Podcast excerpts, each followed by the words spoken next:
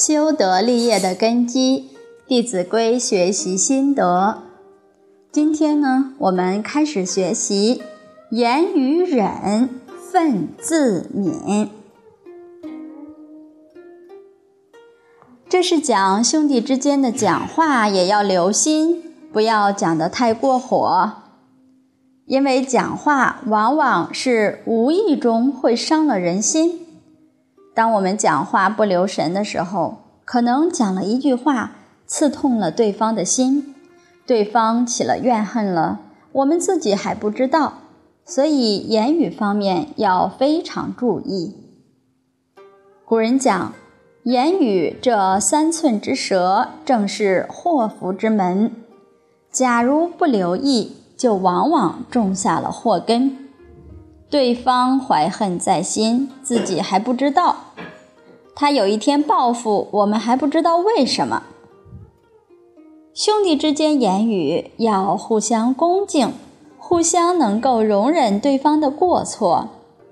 言语不谨慎，是因为看到对方的过失，所以就口无遮拦，一下子就指出对方的过失，批评的很严重。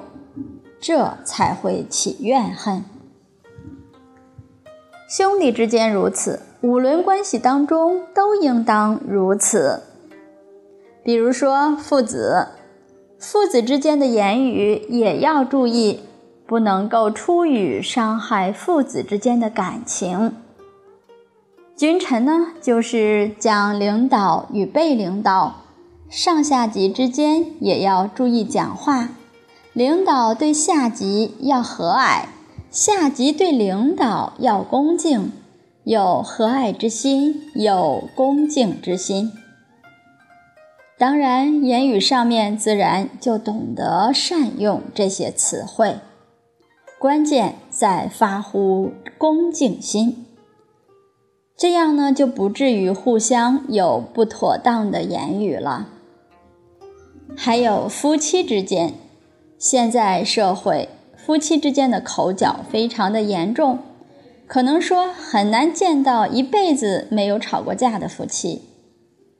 大多数的口角都是起于言语不能容忍，不能够小心，导致刺痛了对方，结果互相的吵架引出很多的悲剧。朋友之间也是如此，所以古人讲。对人要宽容，要能够宽恕。你看，子贡问孔子说：“有没有一个字能够一生奉行呢？”孔子就教给他一个字，就是“恕”，宽恕的“恕”。对人要多一份宽恕，少一份苛求。所以古人常常提醒我们，责人不能够过严。应该怎么样呢？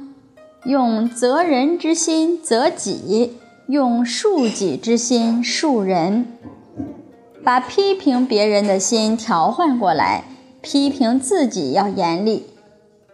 一般人对自己往往很宽恕、很纵容，你把这个心调回来，对待别人要多宽恕，自然就不能有怨恨啦。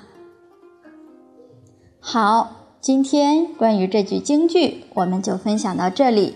言语忍，忿自泯，也期许我们大家都能够怀一份宽恕之心，和我们的家人朋友好好的相处。谢谢大家，明天再会。